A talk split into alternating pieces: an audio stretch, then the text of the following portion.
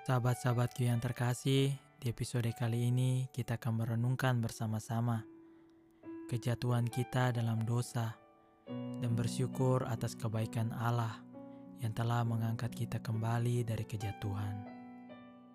Selamat mendengarkan. Sahabat-sahabatku yang terkasih, kita ada di dunia ini karena cinta dan kebaikan Allah. Keberadaan kita bukanlah sebuah kecelakaan, namun karena cinta Allah yang besar yang mau melihat kita bahagia hidup dengannya di dalam kekudusan.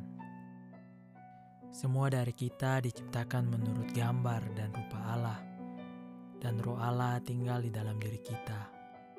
Kebenarannya ialah kita diciptakan untuk hidup selama-lamanya dengan Allah.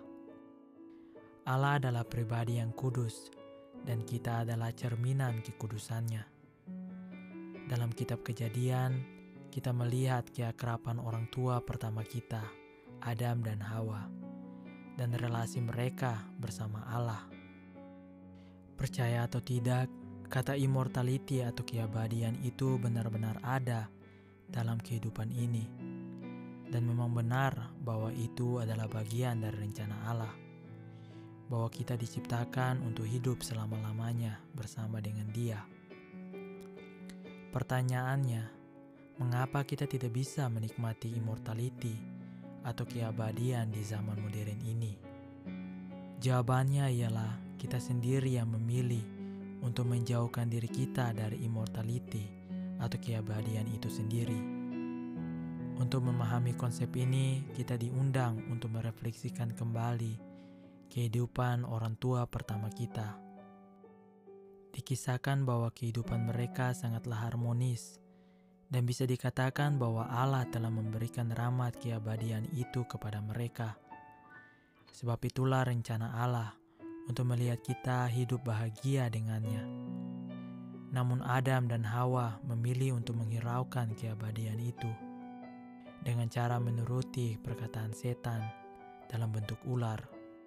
Setelah memakan buah terlarang itu, mata mereka terbuka dan mengetahui bahwa apa yang telah mereka perbuat itu salah.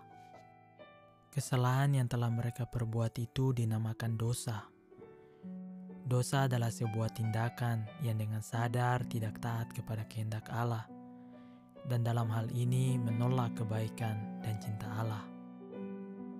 Jadi, Adam dan Hawa lebih memilih patuh kepada perkataan ular daripada Allah. Konsekuensi dari dosa ialah kematian. Nah, kematian itu menghapus rahmat immortality atau keabadian kita di dunia ini. Kita semua akan mengalami kematian, namun dalam waktu yang berbeda.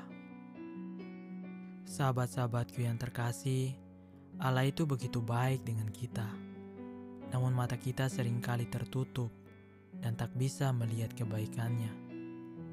Cinta Allah amat besar akan dunia ini, sehingga Ia rela mengutus anaknya, Tuhan kita Yesus Kristus, yang rela mati di kayu salib demi dosa dan keserakahan kita. Apakah kita pantas membalas kebaikan Tuhan itu dengan terus berbuat dosa, tunduk pada perintah setan? Tentu tidak. Mintalah rahmat dari Tuhan agar kita mampu memperbaiki diri kita menjadi pribadi yang lebih baik. Tidak ada kata terlambat dalam bertobat. Pintu surga selalu terbuka bagi kita. Namun apakah kita mau memberikan diri kita masuk ke sana? Itulah pertanyaan yang harus kita refleksikan setiap hari. Belajar untuk mempercayai diri kita dituntun oleh Tuhan dan dibentuk menjadi pribadi yang baru.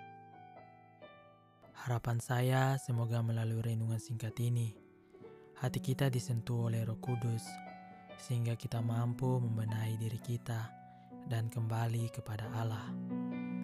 Terima kasih sudah mendengar, Tuhan Yesus memberkati.